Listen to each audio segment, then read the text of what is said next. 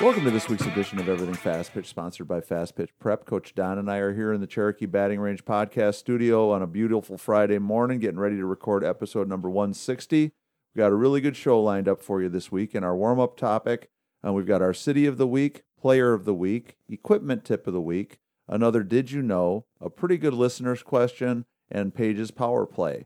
Our leadoff topic, we're going to talk about some news on the recruiting front with some things that have changed, and also just a little NCAA news that kind of goes along with the NCAA tournament being on the horizon. And in our cleanup topic, we're going to talk about uh, some headlines and basically just the uh, realization that I've come to that college softball is pretty amazing this year, and some of the reasons why I think that might be true, but just the fact that uh, the game is being played at a really high level and some examples of that. And then our coaching tip of the week, we're going to talk about specialty defenses to uh, handle slappers and some things that we're seeing and things that we like and things that we don't like. So, as we start episode number 160, first off, let's talk about our sponsors Anderson Bat Company. Everything Fast Pitch is very proud to have Anderson Bat Company as our presenting sponsor. Anderson Bat Company is using the latest and greatest bat technology to corner the market in the fast pitch world. They have the minus 9 Rocket Tech, the minus 10 Carbon, and the minus 11 Carbon Light. Anderson Bat Company is using this technology to put a high performing bat in the hands of hitters that really know the difference between a good bat and a great bat. We're also working with Anderson to provide a discount for all of our listeners. Go to the Anderson Bat Company website and order your bats. Use the EFP20 discount, which is for everything fast pitch, and you'll get a 20% discount. It's a great way for you to save a little bit of money on a great bat and also help support everything fast pitch at the same time.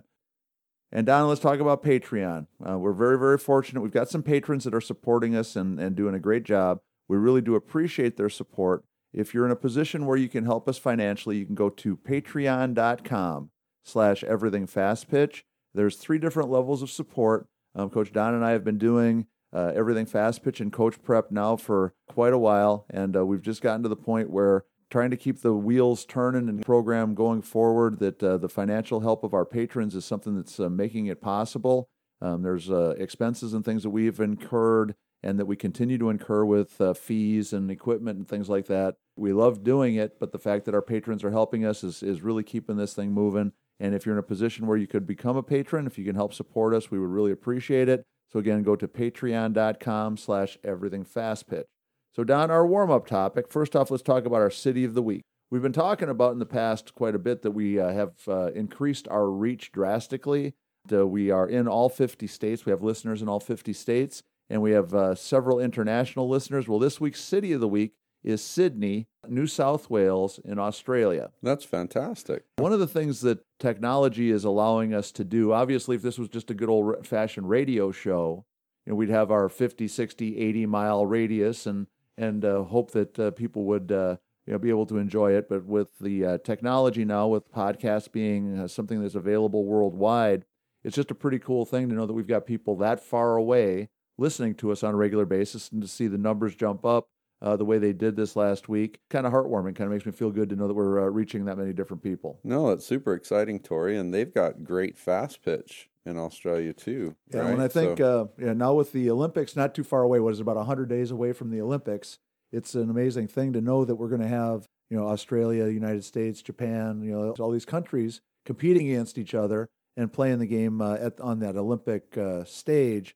Australia has always been a hotbed. A Yeah. lot of Australian players have come to the United States to play, and it's just an exciting thing. Like you say, in hundred days, we got some more exciting uh, fast Some pitch. really news. Yeah. exciting softball on the horizon. So, Don, our player of the week this week is Amaya Walker. Amaya plays for the 07 Texas Glory Denison team.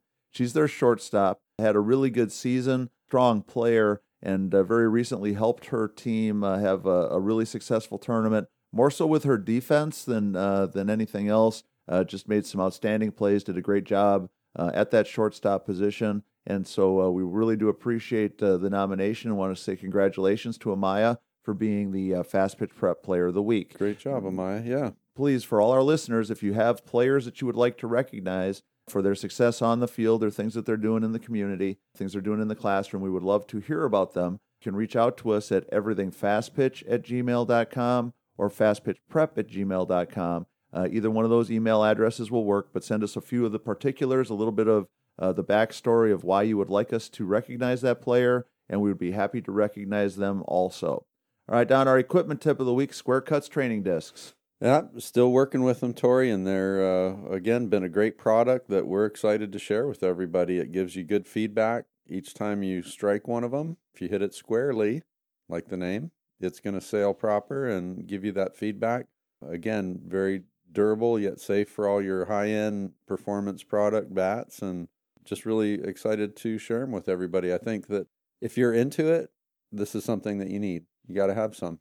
Yeah, when I think one of the things that uh, led us to designing it and and uh, creating it was the idea that we know hitters and coaches need feedback, and the idea of hitting a softball and being able to get the same kind of feedback that you can get from the discs. It just uh, was clear that there was some gap between the two. You know, when you hit a softball, it feels like you hit it really good, and you do, but you probably hit it like eighty percent, seventy five percent, and and so uh, because you've got the round ball, it's a little bit hard to tell if you're truly squaring that ball up. Whereas with the disc, when you hit it on that flat edge and you see it fly, you really can tell. And for a lot of hitters, it's been an eye opening experience because they thought they were squaring the ball up really well. Now that they've been working with the discs for a while, they are improving their ability to square the ball up because they understand more about what that contact point should look like, where the bat should really be when they hit the ball. And it's just been a really cool thing to see. So we're really proud to have our name attached to it and very proud to be selling them. So if you're interested in getting a dozen of the Square Cuts training discs, go to our fastpitchprep.com website. There's a ordering link right there. You just click on the button. It'll take you through the process. You can go ahead and pay for them, and uh, we'll get them shipped to you ASAP get them uh, in your hands as quick as possible so that you can start to see some improvement for your hitters too. Tori, we've got some promo codes for those, right? Absolutely. We, yeah, so we need you, we need our patrons, right? Yeah. So we have two different uh, discounts available. If you're a patron, so if you go to the patreon.com slash everything fast pitch site and become a patron, you can get a 40% discount on the discs, and we'll send you that discount uh, code once you go ahead and sign up as a patron. But for all our regular listeners, we have a 10% discount for for all of you uh, you enter the promo code ILISTEN21, and that's going to get you a 10% discount. So let's also talk about Anderson Bats. Um, AndersonBat.com. If you go to the AndersonBat.com website and order a bat from them directly, we have a special discount for you there also. In our promo at the beginning, we talk about uh, how excited we are to be working with the folks at Anderson. But if you go to the uh, website and you place an order, they will ship it directly to you. And if you go to the discount code and enter EFP20, that will get you a 20% discount. It's a substantial savings. It's going to save you a big chunk of money uh, on a bat that's already, in my opinion, very affordable for what you're getting. I believe 100% in the Anderson bats, the Rocket Tech minus nine that uh, I have put in the hands of a few of my best hitters is paying tremendous dividends. We're seeing the ball jumping off the bat. You know, we've done the uh, exit velocity testing with our kids in the cages and the exit velocity once they get used to it and have swung it a few times is outperforming everything else, including the bat that shall remain nameless that breaks every other week and has to keep right. getting sent back that so many hitters like. Now it's a, a little bit of a different feel, it's a little bit of a different sound, but the performance is is undeniable. And if uh, uh, if you want to get the best bat you can, check out AndersonBat.com. EFP20 is the discount code. It saves you some money and it also helps support everything fast pitch. Nice. No, Tori, we've been uh, using a lot of those products here as uh, demos for the kids, and it's kind of funny to to watch the look in their eye after they hit a couple of them.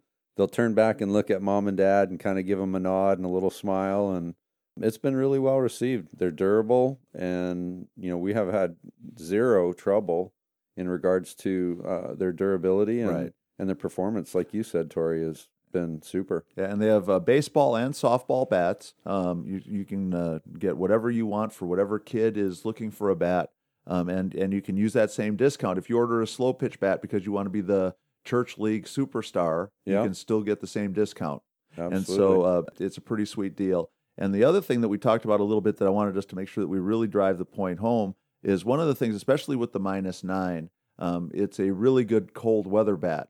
You know, sure. The, the, alloy material is much more forgiving in, in cold weather. I know I heard from a listener a little bit ago who coaches in Minnesota, and all his kids have moved over to the Anderson partly because they love the performance, but partly because they know they can use the same bat on a day that's 35 degrees that they can use on a day that's 75 degrees and have the same performance either way. So I would really encourage everybody to be a trendsetter with their group, right? It's kind of kind of cool to have something new and you've heard it from us that it's going to perform well and you'll be excited about it once you get it, but uh, be a trendsetter. You're going to love it. Get it That- going. So go to andersonbat.com. Remember E EFP20. All right. So, Don, did you know? Did you know it seems like that uh, every once in a while we have a pretty good idea? Right? and we've been doing this records that shall not be broken and records that are unattainable thing for a couple of months now, probably at least uh, 10 or 12 episodes, because I just think it's a really fun thing to kind of take that walk down memory lane. Well, lo and behold, this week, the NCAA released a uh, post uh, on their social media talking about the nine records that they think will never be broken. A couple of them that we've already talked about. right? One that I had chosen for today's topic already, and a couple more that kind of made me think. So I'm going to steal theirs on down the road at some So point. So we're going to share back and forth now. Yeah, you Yeah. can call it sharing. I'll call it stealing. I'm not sure uh, which one is really correct. Right. Um, Borrowing a good idea. Borrow, yeah, borrowing a good idea. And you know, one of the things I've been kind of pondering on. Not too long ago, we posted something on social media. Somebody contacted me and, and was a little bit frustrated because uh, they felt that uh, the idea that I wrote in a blog was very similar to something that they had written. You know, I had to admit, I said, you know, to be honest with you, I, I read so much stuff and I have It's so much stuff, you know, buzzing Yeah. around in my head, you know, that I certainly don't didn't mean to steal anybody else's thunder. But I know that uh, you know we see stuff that we write or talk about uh, shows up in other places too. Well, Tori, you've had like 600. Blo- I mean, there's so many blogs that Uh, yeah, it'd be after a while, impossible it, to uh, not have it- something it- it- close. it's, it's it's hard to uh, even remember what what the thought process was. Yeah. and it could be just as simple as I did read theirs, and it was like fresh in my mind, and I you know wrote one you know to to put in the pipeline for our for our website. But so anyway, that's kind of a little sidebar that uh, you know certainly I you know I'm I'm happy when people. Um, share what we do. If somebody uh, uses one of our ideas, I know uh, a while back we had posted something on social media, and then two or three days later, I saw somebody else posted something very, very similar with the exact same picture we used in our post. I thought of that more as a uh, a little bit of a pat on the back, a little atta baby that hey, we must have done something good that somebody else wanted to continue the discussion. Well, and absolutely, Tori, and our whole our whole journey is about helping everybody with their fast pitch endeavors, right? Right. So any way we can share it or or uh, you know use it to get a good message out, I think it's great. Yeah. So did you know another D- Division One record that I think will never be broken? Uh, Sarah Graziano played at Coastal Carolina back in the 1990s. I was going to say I know that name. You know that name because Yeah. Sarah did some camps with us once upon a time. Yeah. Sarah holds the record for the consecutive game hitting streak, 43 games. Wow. So when you think about going to the ballpark 43 games in a row, coming through with a hit, not having an offer, not having a day where you get walked twice, sack bunt once, and you have one at bat where you hit a screaming line drive at the shortstop and you end up 0 for 1. To Right. Not have one of those days for 43 straight days is pretty impressive. And She played for our good friend Jess Stanley, Yep. right? a great, great player, you know, from a from an era uh, a little while ago. But one of the things that uh, a lot of the records that we talk about, I think, are going to be unbroken because of the number of games or the number of opportunities that players had earlier in the softball history. But this is one, you know, certainly everybody plays at least forty three games a year. Right. So the number is possible. Just the ability to do it, the feat of doing it, I think, is shaky. So we'll see if somebody can can. Uh, That'll be a tough to one. That, that'll be a fun one to follow. Yeah. So Don, our listener question this week comes to us from Steve, and Steve's question is: His players want to start using walk-up songs. He's never done it before, and he doesn't really know how to handle it. Wants some suggestions or ideas. So the idea of walk-up song. Well, I I hear people talking about them and how they changed their walk up song and how it's gone from a an old '80s, you know, family parent favorite to something current and modern. And I don't know. I I I'm a little bit perplexed on this. I don't think I don't really like it. I think it's exciting maybe for the kids for a period of time, but right. to manage it and to keep it uh, keep it all reasonable. I mean, it's entertaining. Maybe Yeah. I don't Well, know. It's one of those things. I think that it's gaining momentum for a lot of different reasons. One is the technology. Again, now you know you have these small portable stereo systems, boom boxes, and things that you know look as big as a, a Yeti cup that uh, you know crank out the sound loud enough that you can hear it from hundred yards away. And so you've got the ability to have that uh, in almost any setting. Now, I've gone in many different directions with this over the course of my coaching career. When we first started doing it at the college level, first resisted it because I thought it was a distraction. And then I gave in a little bit because I thought it was fun. And then I enjoyed it because I thought it added a little bit of excitement and specialness, I guess, to the games.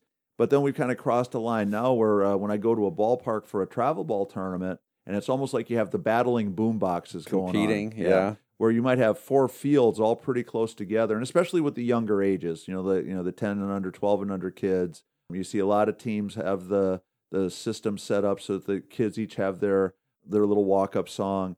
You know, I think it can be a little bit overwhelming at times when you've got four games, five games all going on pretty close proximity to each other. And unfortunately, Steve didn't tell us if it was for a school ball setting or a travel ball setting. Sure. My guess is travel ball. If it's something that his kids really want to do, and he thinks it's uh, it's not going to be a distraction, it's something that they can do and still keep their focus on what's going on on the field. I don't see any harm in it. But here's my one absolute: we've got to go through and listen to the songs that the kids are choosing to make sure that it's acceptable for everybody to listen. The rule I had when I was coaching at Tennessee Tech was it had to be something that I could play for my grandmother and my grandmother wouldn't be offended by it. Sure, I think that's reasonable and wise. Moral to the story was that I would always tell you know the, the team that before uh, each season started, at least 48 hours before the first game, I had to have the playlist. I had to have the, The list clip. of all the songs so that I could listen to them all to make sure that they passed my quote unquote Tori's grandmother clause. And it would be invariable that um, every single year there'd be one or two or three or four get that bumped. would get thrown off the list. Yeah. And uh, and players would be so offended by it because well that's what I listen to. That's what gets me pumped up. I really like that. You know it really gets me fired up to play.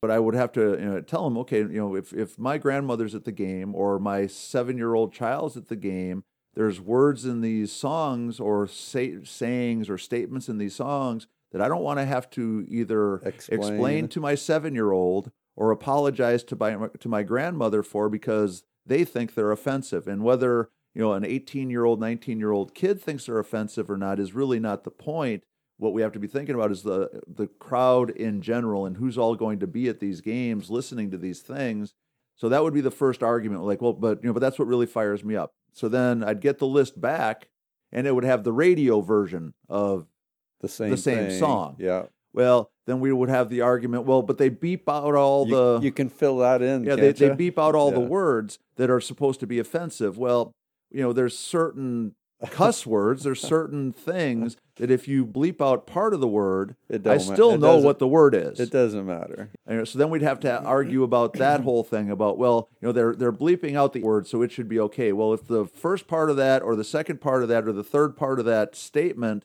is still there, my mind fills in the blanks, and it's still offensive to me. And so we would go around and around, and eventually they would be like, "Well, I guess I'll settle for this boring song that doesn't pump me up, that I don't even like." Because you're going to make me pick something I don't even like because it's not, you know, it's not going to pass your rules. I said, okay, that'd be fine. No, I know. Oh, you just got to go back to Ozzy Osbourne, Crazy Train, right? Yeah. Well, and and one Good of the Chip- funny things Chipper is, Jones. yeah, you know, that I always thought was kind of funny about the whole thing is a lot of the music that ended up getting picked was music that I liked because it was of that era that it was loud and raucous and had a lot of stuff, a lot of energy before it was so cool to cuss and curse and denigrate and Right, and, and right. do all that stuff. And I understand from the kids' perspective, you know, that they're used to it. You know, it doesn't phase you know them. seem to phase Yeah. them but there are certain things that you know i just don't want to have to explain to a kid or i don't want to have to apologize to a grandmother for. And so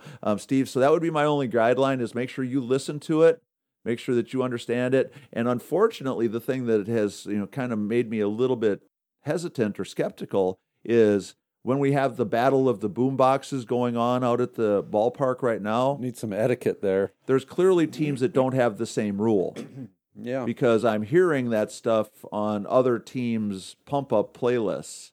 Right. And that's a little bit disappointing because then I'm still stuck with the explaining to my seven year old why they heard this word, you know, Blaring from blaring a- from, the speaker Yeah. uh, at the game, you know, two fields over from us because, of course, with this technology, you can hear it a quarter of a mile away. And they don't have the same uh, mindset. Yeah, it's tough. But again, we can only control what we do. So Right. So, Steve, Yeah. proceed with caution and uh, just use a you know a little common sense. You know, look at your sensibilities and what makes sense for you. And uh, if you want to let the kids have walk up songs, just make sure that uh, you're not going to be mad about them or frustrated by them Keep later it- on. keep it fun. All right. So, Don, that's going to take us into this week's edition of Paige's Power Play.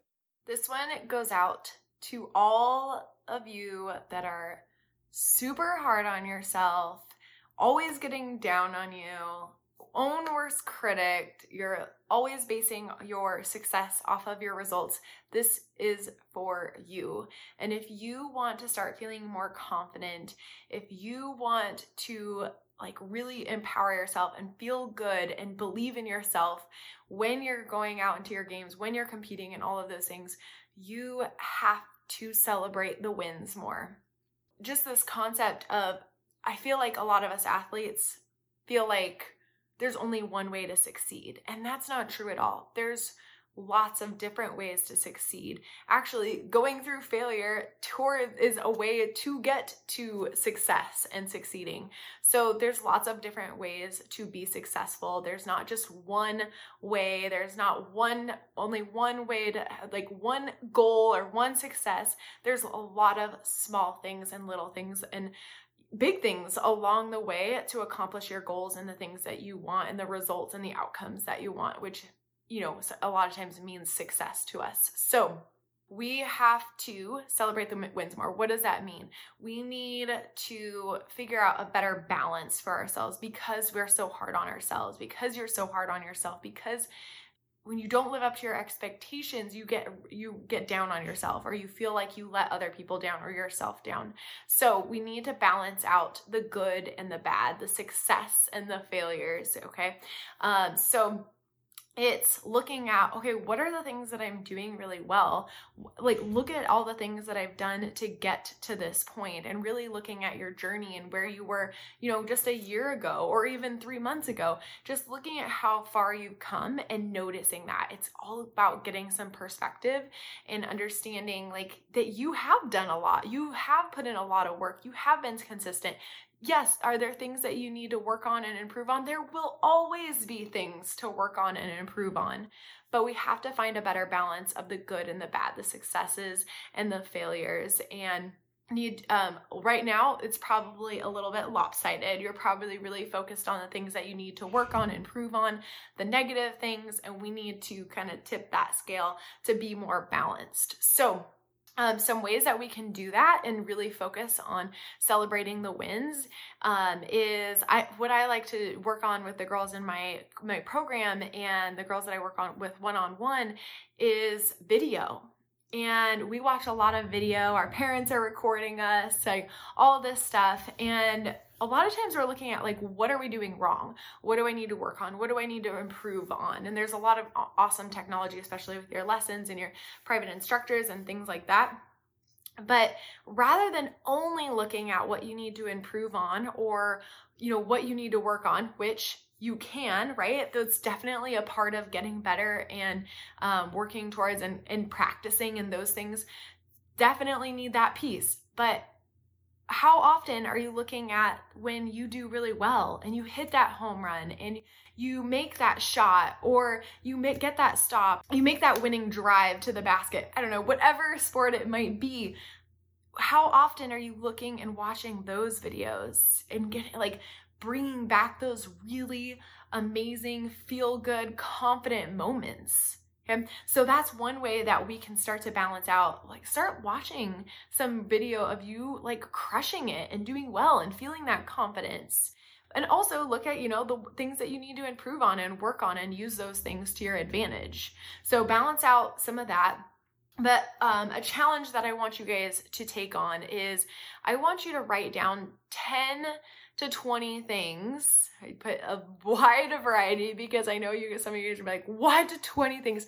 10 to 20 things that you did well in this last month. So just think about the last 30 days or so and think about 10 things that you are just like, you are doing it you're being consistent you're taking action you're you're you're getting the work done you're doing things well. You're probably doing way more than 10 to 20 things well but you're not giving yourself credit for it. So that's my challenge to you is celebrate the little things, celebrate the wins, the things along the way to start to have a better balance of you being so hard on yourself. Like it's okay to be hard on yourself. That's what makes you a great athlete, but let's find a better balance here. So that's the challenge. I want you to write down 10 to 20 things you did well in the last 30 days. You can share some of those things with me on here. If you're struggling to get through that, send me a message. Let's talk about it. Let's work on it.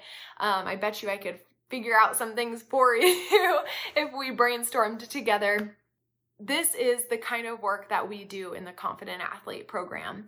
It is my signature program. I am so excited because in the summer, in this summer of 2021, I'm reopening the doors for the Confident Athlete and it's going to be like next level 2.0 version. I'm working really hard over here to get things all ready and set up. It's going to be amazing. There's going to be new things, more exercises, worksheets, accountability. Oh, I'm just like I'm so pumped about it. So, if you are interested in working on the mental side of your game, if you're interested in having more balance, not being so hard on yourself all of the time, then the Confident Athlete would be an amazing place for you.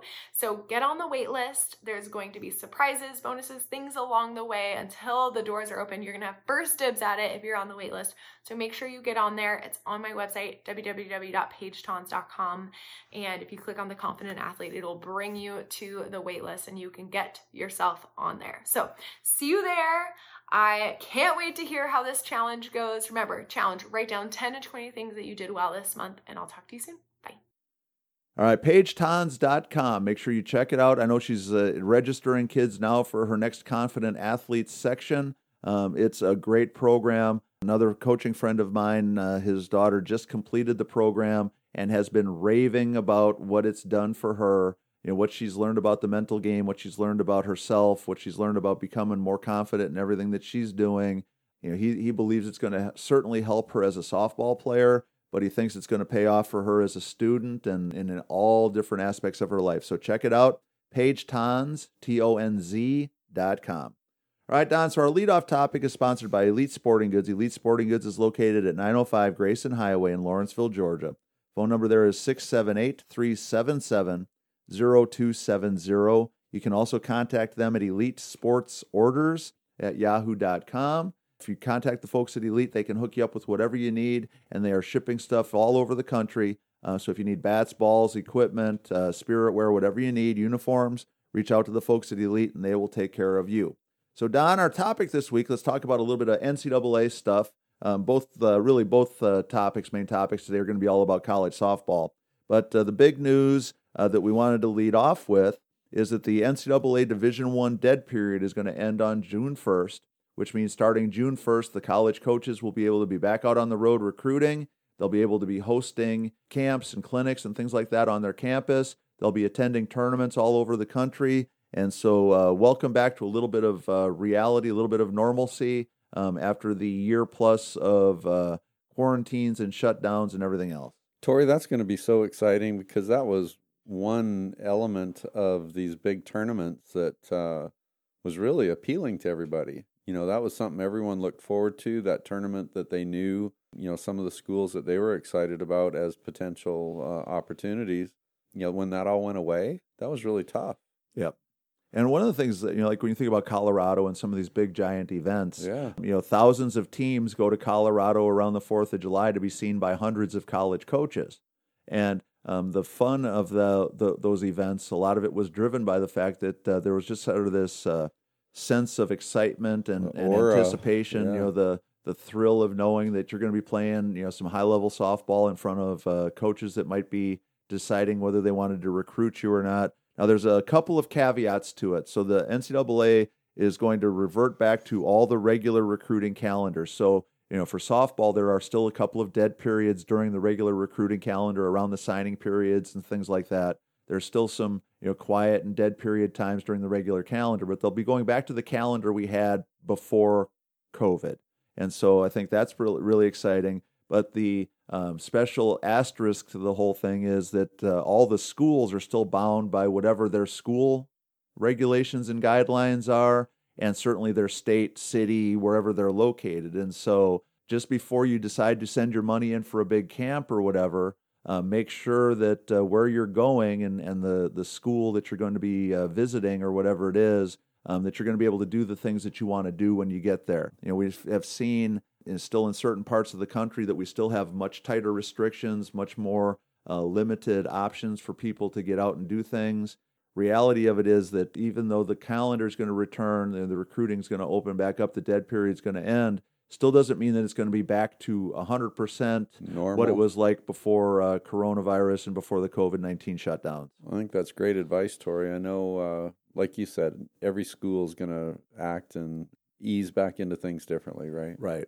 So, but one of the things that's going to be so exciting for all the players that are still looking to get recruited is they've been trying to figure out how to live stream and video and, and do all those things to get in front of college coaches, knowing that that was the only opportunity they had to make an impression. And so the good news now is that those college coaches are going to be able to get out on the road and, and come and see the kids play. And that uh, the kids also are going to have that opportunity to go to some camps, get on campus, do some more uh, traditional visits, and things that are going to feel a whole lot more normal.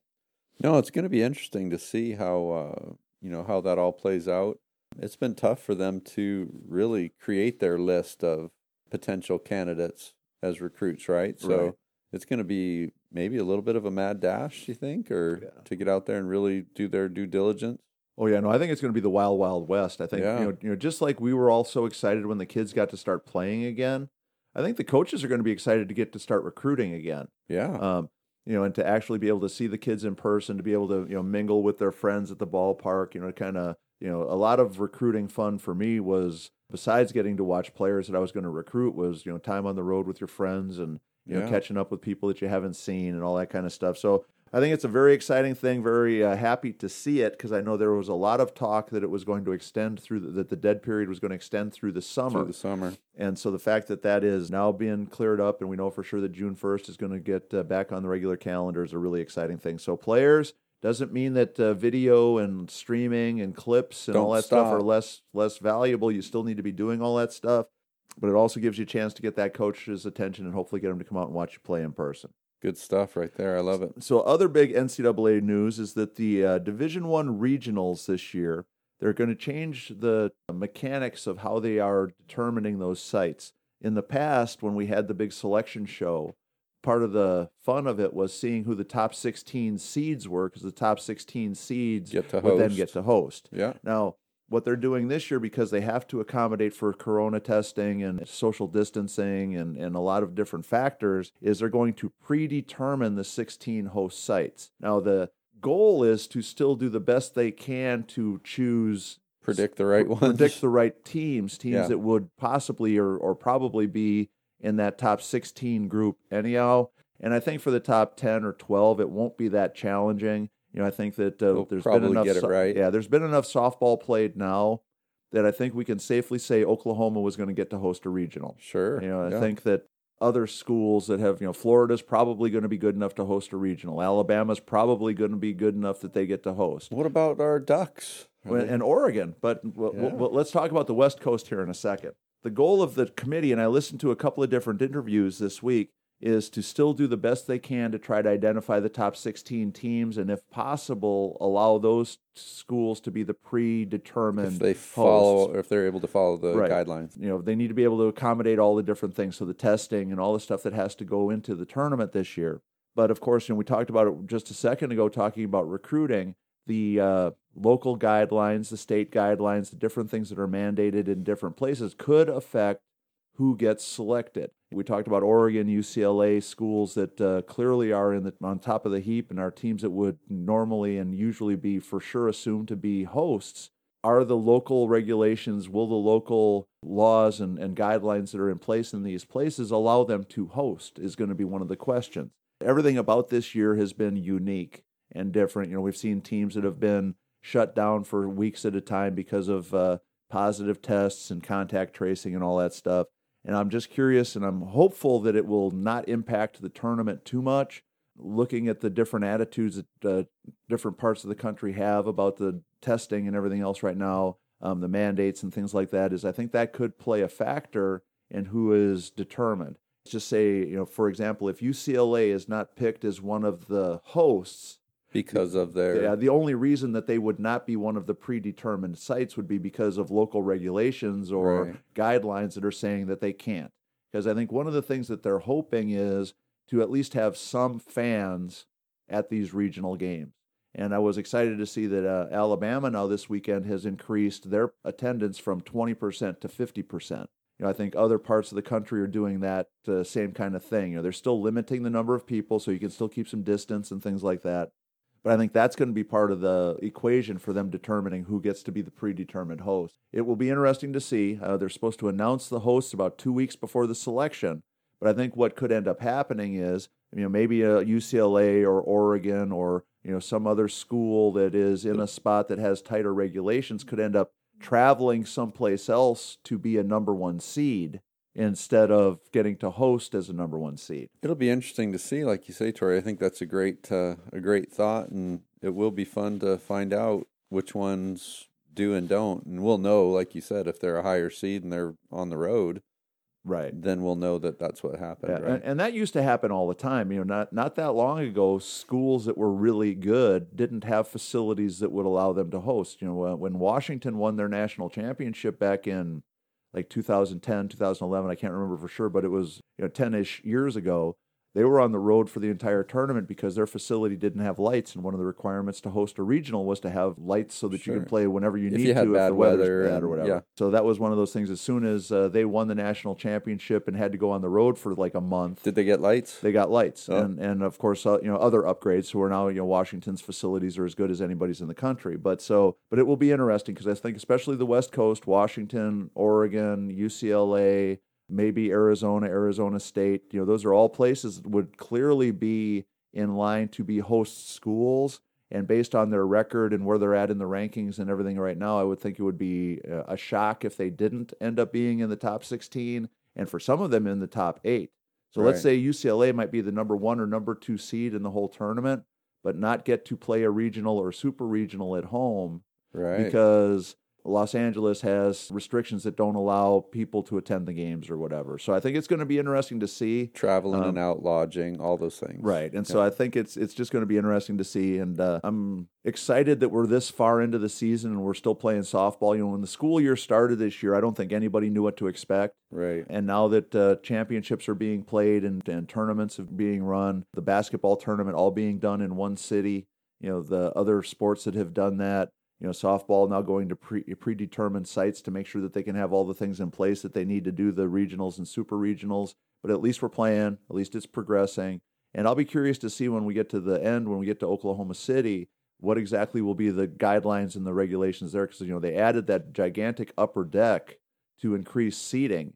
And so I think it's going to be one of those, you know, crazy good news, bad news. Thank God we're playing, but wouldn't it be amazing if it was back to Normal, 100% normal. capacity? Yeah.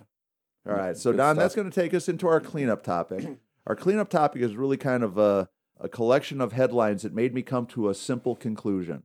College softball right now is really, really good. There's some good ball, huh? It's really fun to watch. Now, of course, you know they're not perfect. They're not, you know, they're not uh, flawless games. But the amount of high-level softball I'm seeing, the amount of high-level hitting, the teams and players that are rising to all new heights. Now, I think there's a lot of reasons why that's true. Partly, I think it's a little bit of recency bias because we, you know, had last year the Corona year, you know, yanked out from under So us so, so early in the year that not having softball for an extended period of time you know, sort of makes the, you know, distance makes the heart grow fonder kind of thing. sure. The second part about it, though, is I think that because these players are so excited and so appreciative of the game now, Very passionate about their. Yeah. absolutely, that that uh, intensity level, that passion has increased.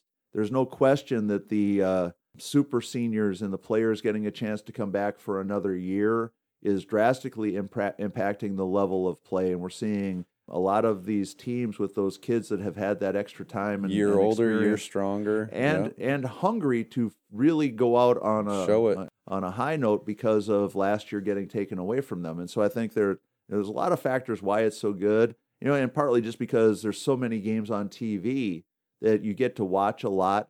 And what I find myself doing now with uh, the ESPN Plus app is I'll see something on social media about a great game or a great play, and I go and I, f- I hunt it Find out it. to find it. You know that uh, crazy play that we talked about a couple of weeks ago with the Washington Arizona State walk off blown Third base. uh, blown uh, squeeze play that ended up uh, getting the winning run in uh, in that crazy manner. As soon as I saw it on social media, I couldn't wait to go back, you know, find the game and actually watch it in in the context of what was going on. You'd get to watch the five or six minutes leading into it, so you could really feel the tension and, and how they got there and all that stuff. And so and the you know, look or confusion on faces and yeah, and, and and it just was, you know, and to just listen to it in a in a context of actually knowing that you're going to see something special. So, but here's a couple of things that have happened recently.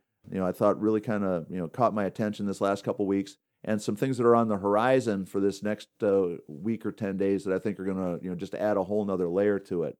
You know, in our Did You Know, we've been talking about records that will never be broken. right? Well, here's one that's never going to be broken. Never ever. Hope Troutwine from North Texas pitched a perfect game with 21 strikeouts. That is pretty awesome. It's an amazing thing. No, it was against Arkansas Pine Bluff, so the game was three to nothing. So this is a good, competitive, hard fought battle between two good teams. It was not the classic overmatch of some super- Twenty-one to nothing. Right. It wasn't Yeah. a, a superstar pitcher pitching against a team that couldn't compete. It was a superstar pitcher pitching against a really good competitive team where she just raised her level to something that can be tied but can never be broken. And now, just to kind of put it in context, Yeah, you got to um, play that out. yeah, in context, she had had a 21 strikeout game before, but in her other 21 strikeout games, she faced 29 hitters. There's been a couple of other pitchers that have had 21 strikeout games in the history of Division One, but never perfect games. So when you think about inning right, and- and we were laughing about how you know when kids are young, you know you might have a pitcher that gets five or six strikeouts in an inning because the catcher keeps dropping the third strike and the runner goes to first base, and so you got to strike the next one out. So, you- therefore, you, could have more. Right. You could have eight strikeouts in an inning and give up two runs, right? If the catcher can't catch the third strike. Well, in this case, because it's a perfect game, it's 21 up, 21 down. Again, it could be tied. Somebody could do it again, but So just think about that accomplishment. Nobody had to field any balls. Nobody could make any mistakes Right. in the field, right? and- but Except just- the catcher. But just think about this.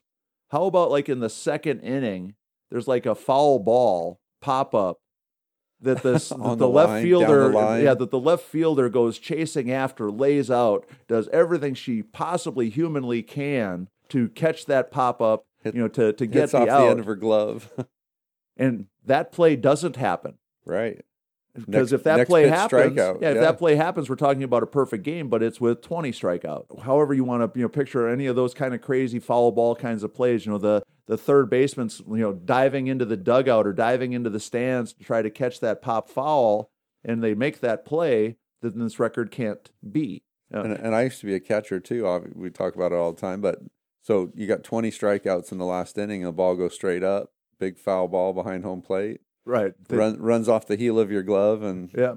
Just think about it though. So so you know you're catching a perfect, perfect, perfect game, and that ball gets popped up behind the plate. Part Do- of me is thinking I'm not even going to go after it. you got a trip or something. Yeah, I mean, like you're gonna you know lose it in the sun. One even strike away. Yeah, what- whatever it is. But when you think about all the circumstances that could have changed this outcome, For sure. you know, for for Hope Troutwine to be in this very, very, very, very exclusive club, which she will always be in. yeah, she'll always be in it, and Yeah. she'll always be the first person in it. Will somebody else ever get there? Well, if, every time we say it'll never happen, it could happen. The way she's going, she might do it again. That's true. Uh, but the thing that was really cool about it, that kind of you know, brings us all back to the softball is awesome thing, is she was on like every sports talk show in the country. She was getting you know talked about on uh, you know mainstream uh, news outlets. She was getting talked about on talk shows, uh, getting interviewed, you know, and, and really got a chance to enjoy the, the moment, and be recognized. recognized. Yeah. But it also was just really good for softball because it's good for when the MLB network or ESPN on the main sports center is interviewing a pitcher from North Texas about something she did. That's pretty good for softball cool. in general. It's, Yeah. it's a pretty cool thing. A couple other things that I watched last week that really uh, made me uh, appreciate how good softball is. I watched a little bit of the Arkansas Alabama series. You know, Arkansas is the new team on the block in the SEC, has really had an amazing year. Um, Alabama went to Arkansas and won two out of three, but three really hard fought competitive games. Coach Murphy was ejected in one game for arguing something, you know, to fight For for, his players. Yeah. Um, for those kinds of things, you know, I think that it just adds another layer of excitement, another layer of fun. Uh, Minnesota, who you know, the Big Ten this year is in a really weird position because they're only playing Big Ten opponents. They're not playing any non-conference games. Minnesota went to Northwestern, who was in first place and had a couple of games on national TV and won, swept the series Wow. and, and looked really, really good. cool. Um, you know, looking at the uh, top 25, you know, we've got the uh, OU juggernaut that's uh, you know got 30 plus wins. You know, of the 30 wins that they've had, like 25 of them have been run rule. Very playing solid. Texas this weekend. Well, Texas is a really good team. They're top 10 ish. And so we've got that to look forward to. We've got uh, Oregon and Washington. So two teams that are both at A lot the, of clashes. at the very top of the Pac 12 playing each other and don't like each other. um, we got Arizona, Arizona State, who are, again, two top 10, 12, 15 teams playing against each other who really don't like each other. The cherry on top of the Sunday this weekend is Florida and Alabama. You know, Florida travels to Alabama for a series. Big time. and you know, and they all try to say they like each other, but let's Well, just be the the game is the game. yeah, let's just be skeptical. So you've got a three, four, two, three, you know, top five matchup.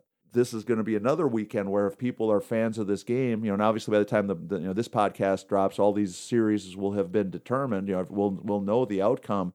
If you want to really enjoy yourself, start watching this these games when you can because it's an amazing thing. And you, you and I have been around this game for a long time. I've been coaching fast pitch softball since its earliest days when one to nothing was the score of about 95% of the games you played. Seeing something really exciting, you know, it, it was hard to find and there was no coverage, there was no TV, there was no social media, there was no took way a little to see took it. a little while to hear about some of these things, Right. right? And so Yeah. now it's all right there for us. It's at our fingertips and it's exciting stuff. So, how good is college softball right now? I think it's the best it's ever been.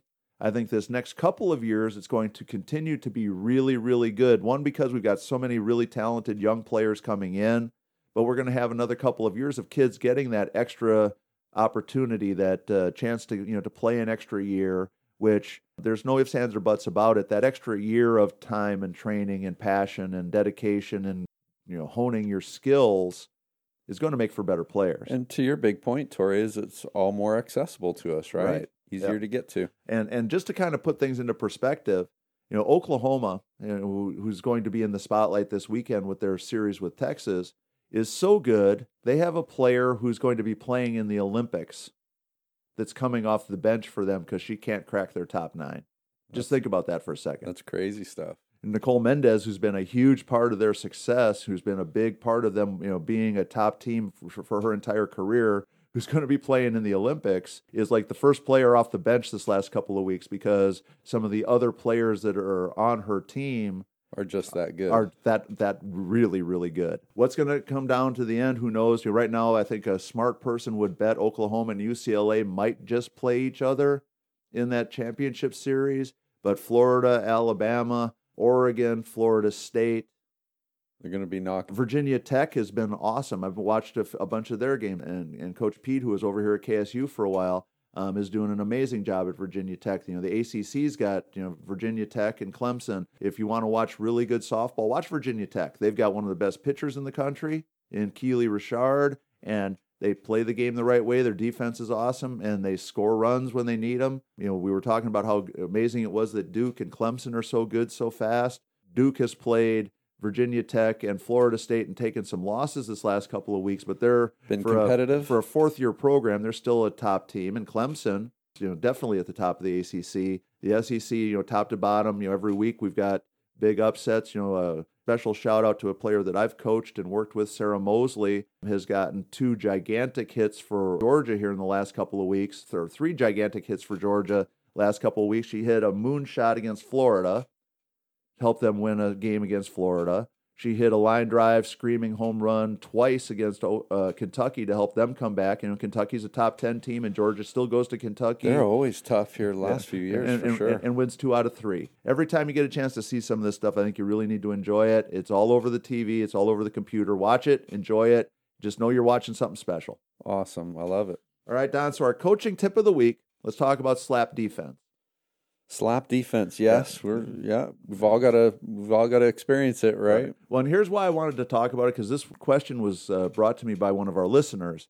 His area and his part of the country idea now that everybody has adopted is sort of the inverted infield where the second baseman plays way way up, like right next to the pitcher, or even in some cases in front of the pitcher, and the first baseman plays back, and so the first baseman's going to always take the throws, and then the second baseman plays the you know, the high hoppers, the bunts, the drag bunts, and, and those kinds of things. I've seen that defense a lot. I'm not an advocate of it because I think that the risk of it outweighs the potential reward. Now, if you're playing against a team that you know well and you really have scouted enough and, and you know enough about a hitter to know that that left-handed kid is really just going to slap and bunt and that they have no other tools in the toolbox, you know, that, that defense can be effective. I'm not a fan. No, I agree with you, Tori. And like you said, if if we know that they're going to be bunting, a lot of times our first baseman may not be quite as mobile as a second base uh, position right. player. So to have them in there tight for the bunt to that first base side, a little easier angle and so forth from a throwing position, that might be effective. But I think your original point of that's not something we do very often. Right. And it's so awkward and, and strange that too many bad things can happen. A, a high chopper over, you know, that player that's playing in. That's a huge a huge deal. Right. Or the little blooper, the, yeah. the like Off jam shot that yep. uh, you know just kind of gets you know just past the pitching circle that the second baseman would normally be coming in and catching easily now is this drop step and chase kind of thing. So, and I, I mean, and as you said earlier too, if you know your uh, opponent that well, and also too, if our pitcher is skilled enough to you know hit spots, we can kind of create where the ball should go, right, and be able to defend it. But uh, there's always that slapper that's just that good and that that challenging, or, so. or that lucky too, because yeah. uh, it's a little bit of both, right? Uh, here's so just to kind of put in perspective, I'm not a fan of the inverted inverted infield. I'm not a fan of the second baseman being that close. Yeah. And the primary reason is that if that hitter is doing something besides slapping, if she's hitting or if she's power slapping, we're in a position where we've got somebody so close to the play and so close to the ball that if the ball gets hit in their neighborhood, they're going to be very, very lucky to make a play. You know, how many times we see the pitcher at, you know, she starts at 43 feet, so she's probably about 35 feet away when she lets go of the ball how many times we see pitchers getting drilled with line drives right back at them, getting you know hit with uh, balls, you know, they come off the bat so fast.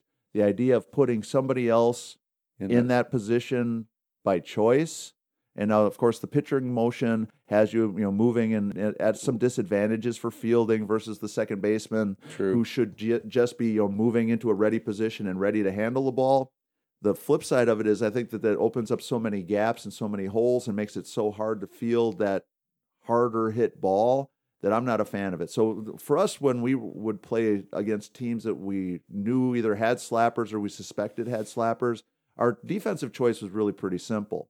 We would pull the middle infielders in, but more like they would be playing if it was a play at the plate. Sure. You know, the shortstop, you know, maybe just a little bit behind the baseline, you know, maybe even. in the baseline. Second baseman, maybe in the baseline, maybe a little bit in front of the baseline. Not so drastic that they're at a real disadvantage and, and in a position that they're going to be in quite often throughout the course of a regular season. You know, our key would be our third baseman with a left-handed hitter. Our third baseman would read the hitter, would read the hands, and they would set the defense. And when, when we would talk about setting the defense, they would call what the hitter was doing. So they would have to be aware enough to watch the hitter's hands, watch the hitter's feet, and determine the difference between a bunt or a slap or a hit. And every time that left handed hitter would get ready to do whatever she was going to do, the third baseman would make that call. So if they saw the hands come forward looking like a bunt and the feet started moving, they would call bunt. They saw the hands stay back, and the feet start moving, the typical slap position they would call slap. If the feet don't move at all, they're calling hit. And that call would tell everybody else in the infield what they're supposed to do. What they should be expecting. Right. And what their what their uh, responsibilities are. So we could still have the first baseman charge the bunt and the second baseman cover first on the bunt because the third baseman was in charge of letting everybody know, hey, she's bunting. And that doesn't relieve everybody else of trying to anticipate that too, though, right? Yeah. But but the but, But they have the best view. Yeah, and and our the rule was simple. yeah. Whatever the third baseman said, that's what we played. That's the rule. Yeah. So if she says bunt, the first baseman's going to charge. If it ends up being a slap, then we just got to pat the girl on the back and say, "Hey, nice job. You really fooled us." Right. If she says slap and she ends up drag bunting, And we get Yeah. caught on our heels a little right? bit. Right. Then yeah. we we, we, we- react. again. We have to make sure that we're you know giving them a little bit of credit for being good at something. But I always liked that system because it put our defense in as close to the regular position as possible, gave us the best coverage of the entire field as possible without turning the normal routine uh, balls that should be outs into something really challenging. Nightmare to me of all nightmares is when you bring the infield in, you know, for a play at the plate, or you bring them way in because it's a slapper, and Somebody they hit that loose. Yeah. or they hit that lazy little fly ball that drops right at the edge of the dirt that now is a really hard play for our infielders because they've got to drop step and go back 30 or 40 or 50 feet to make the play. And again, depending upon the hitter, if we don't know that that hitter is going to slap or bunt, our outfielders can't come way in because then that routine fly ball can get turned into a triple or an inside the park home run. Well, that's the excitement of it, Tori. And and again, if you know your your opponent or your batter, you know that changes things a little bit. But pitching inside to pitching outside, Right. they might be really good at one or the other, and we don't know yet. So that's the excitement. Right. Yeah. You know, and, and your point about if your pitching's good and you can dictate a little bit where the ball should be hit, that definitely is a benefit. It's definitely a plus. But I think if you have the best of both worlds, if you have a pitcher that you know can, you know, pound the outside part of the plate and get strikes called against a slapper, Sure. then our third baseman and shortstop know they're going to be making most of the plays. They got Um, they got action coming. Right. And so it helps you set the defense. But you know, to me, the idea of the third baseman setting the defense, being in charge, and then everybody building their responsibilities off of that always worked really, really well. And so if it's a slap, our first baseman knows she's going to take the throw at first base. Now she still waits until she sees the ball get played in case that slap comes right down the first base line. But her challenge is as soon as the ball gets hit and it's not hit right to her, she's going to go right back to the bag and play first base. And as you're describing this story, I'm I'm thinking of BP, and during BP, you could be right there with your third baseman and tell your your lefties to you know just ad lib it, just do, Right. do their thing, and and you can let them practice reading the hands and Yeah. doing things like that, right? and, and they get good at it. And Once they get good at it, then it really makes your your Be defense beneficial. work well. Yeah. And to me, it's just a much better option than putting that second baseman in a really dangerous position and expecting her to be able to defend herself and then also still make all those plays. And it saves us the embarrassment of that little blooper right where the second baseman should have been standing. That now the slow first baseman who's back because we don't trust her to field the bunt, she can't run that far to catch it.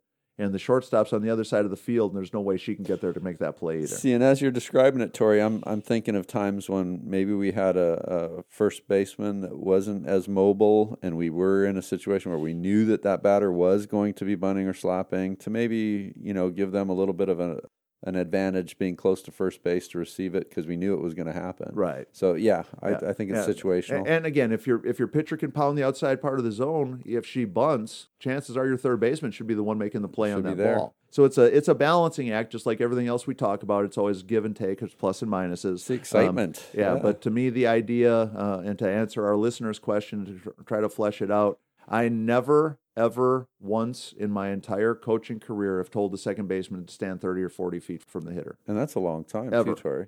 When I die, I will still have never run that defense. So does that mean I'm right or wrong? It just means that's how strongly I believe in it. And that's even in the college setting where you're playing against some teams that you know the hitters pretty well. You know, some of the schools that we played, by the time we would get to the conference tournament, we would have played them three times in the regular season, probably once or twice in the tournament, Pages of charts. and and have uh, scoured the scouting reports of watched uh, them play yeah. other teams. you know, put yeah. together the spray charts where you, know, you have all the different colored dots of all the places that they've hit the ball. You know, you have you know two or three hundred at bats worth of information in front of you, and even then, we've Not never played that defense. Not moving her in. Yeah, so for what it's worth. So, but uh, thanks to our listener for that question and that suggestion. Um, as always, if you've got something you want Coach Don and I to talk about, make sure you contact us at everythingfastpitch at gmail.com or fastpitchprep at gmail.com. Either one of those email addresses will get to us, and we would love to talk about stuff that you're interested in. We'll have fun with it. Yeah, and we're and we're very fortunate that uh, we uh, have gotten a lot of suggestions, a lot of things that have been really enjoyable and and, and allowed us some guidance. I got to share a story with you, Don, and share share this with our listeners because I think your guys are going to get a chuckle out of this. So it's a cool. Yeah. uh, a little sidebar. You can stop listening if you don't want to laugh at Coach Tori and his stupidity. But Coach Tori and his stupidity was working on some travel plans. okay. Our 12 and under team is playing in Panama City Beach here in a little bit. I'm just going to admit in public that I refuse to do this stay to play hotels and to pay three times the going rate for a room so that You're the tournament so that the tournament can make more money. yeah. And so I've you know I've got my app on my phone for booking.com which I use. I'm, I book enough hotels that I get a, a really good discount and I've always you know had good luck using it. So I go on uh, the other day to book a room for me and uh, my dog Spike in Panama City Beach. Well, for the two night stay, the cheapest thing on booking.com with all my discounts was like 500 bucks for two nights Ah. which was still less than the Panama hotel. City, yeah, which was still less than the hotel that the tournament wanted us to use. So Right. at least I had that going for me. Right. But I get this brilliant idea: pull up the map and I start looking around because there's you know other cities that aren't that far away. There's some smallish towns that aren't that far away, and I'm looking and looking and looking. All of a sudden, I get this idea: it's like, well, Panama City Beach, Panama City. So I plug in Panama City, and all of a sudden, I get this list of hotels Oh no, I know what's happening. and I find like a, a Holiday Inn Express or something like that, and it's like It you looks know, great. like eighty nine ninety nine a night. And I'm thinking, oh, awesome! I don't even have to look any further. So I just you know fill out the thing, Done you know, deal. click, you know, uh, boom, here it is. It's all set. So you know, a few minutes later, I get the notification on my phone. the email, and all of a sudden I look, and the very first thing I notice is the phone number is like one dash seven seven three dash nine two what- dash What seven flight? What flight will you be coming in on? And then I noticed that I have a really good reservation that's really affordable at the Holiday Inn Express in Panama City, Panama. Panama. Well, thank God because I do so much on booking.com, I've got the free cancellation, so I was able to cancel it. But just for grins and giggles, I figured, well, let's just check this out. So I go to Google Maps and I plug in the two addresses. Only how many miles? From ballpark to my hotel, where I had a reservation, was a 71 hour drive. Right. a few thousand miles. and that wasn't including getting over the border or the you know three or four other countries that I would have to cross their borders. Right. Um, just so make sure. in Panama City. yeah, next time you're trying to book a, a, a stay in Panama City, make sure that you're smart smarter than me. that there's a Florida. Yeah, that, that you see Florida or USA or something like that. but with So- the hotels, yeah. yeah. So fortunately, I was able to fix it, and I found a place that you know in a town, you know, about a 25 mile drive from the ballpark for a whole lot less than the hotel on the beach. Because when I go to a tournament, I don't need a beach, I don't need the pool, I don't need any of that stuff because I'm not Well, going there for any of that Playing stuff. well, then you're going to be at the ballpark, right? Right. Yeah. The, the hotel for me is just a place to sleep. It's nothing more. Yeah. So so that was Tori's Panama City nice. story. More to, more to follow. yeah, you know, I'm, I'm sure if we start talking about stupid stuff we've done, we'll be able to top that. so that's going to wrap up episode number 160. Hope you enjoyed it. Uh, make sure you check out our sponsors, AndersonBat.com, 20% discount. Go to EFP20. Elite Sporting Goods. If you need to order anything at all, make sure you check out patreon.com slash everything fast pitch. And as always, check out fastpitchprep.com. You can order the Square Cuts training discs there. $49.95 a dozen. We'll get them shipped out to you right away. And tons and tons of other information. Our YouTube channel, the blogs, as Don mentioned earlier today, um, over 600 blogs, and some of them are pretty darn good. Nice. So, Don, anything else? No, again, Tori, looking forward to a great week. So, for Coach Don McKinley and our producer Stan Lewis, this is Coach Tori saying thanks for listening to episode 160, and we'll talk to you again next week.